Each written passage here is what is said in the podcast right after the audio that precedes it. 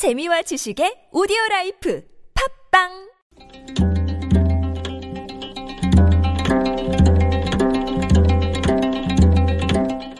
한문학자 장유승의 길에서 만난 고전.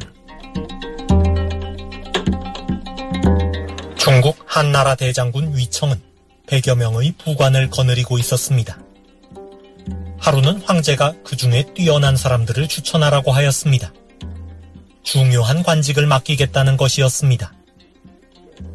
위청은 100여 명의 부관 중에 부유한 집안의 자제 10사람을 뽑았습니다. 마침 현명하기로 소문난 조우라는 사람이 위청을 찾아왔습니다. 위청은 자기가 뽑은 사람들을 그에게 소개하였습니다. 그런데 조우가 시험삼아 그들에게 질문을 던져보니 제대로 대답하는 사람이 하나도 없었습니다. 조우가 위청에게 충고했습니다. 옛말에 임금을 모르겠거든 임금의 신하를 보고, 자식을 모르겠거든 자식의 친구를 보라고 하였습니다. 지금 황제께서 장군에게 사람을 추천하라고 하신 이유는 장군이 어떤 인재를 얻었는지 보려고 하는 것입니다. 그런데 아무것도 모르는 부유한 집안의 자제들만 뽑았으니 이것은 허수아비의 비단옷을 입힌 격입니다. 앞으로 어떻게 하려고 하십니까? 사기 전숙열전에 나오는 이야기입니다. 여기서 나온 고사성어가 모구의수입니다. 나무목, 인형우, 옷의 비단수. 나무로 만든 허수아비에 비단옷을 입혔다는 말입니다.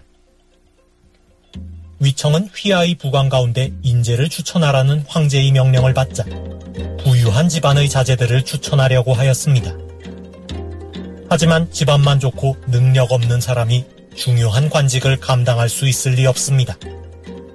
그것은 나무로 만든 허수아비에 비단옷을 입히는 것과 다름이 없습니다.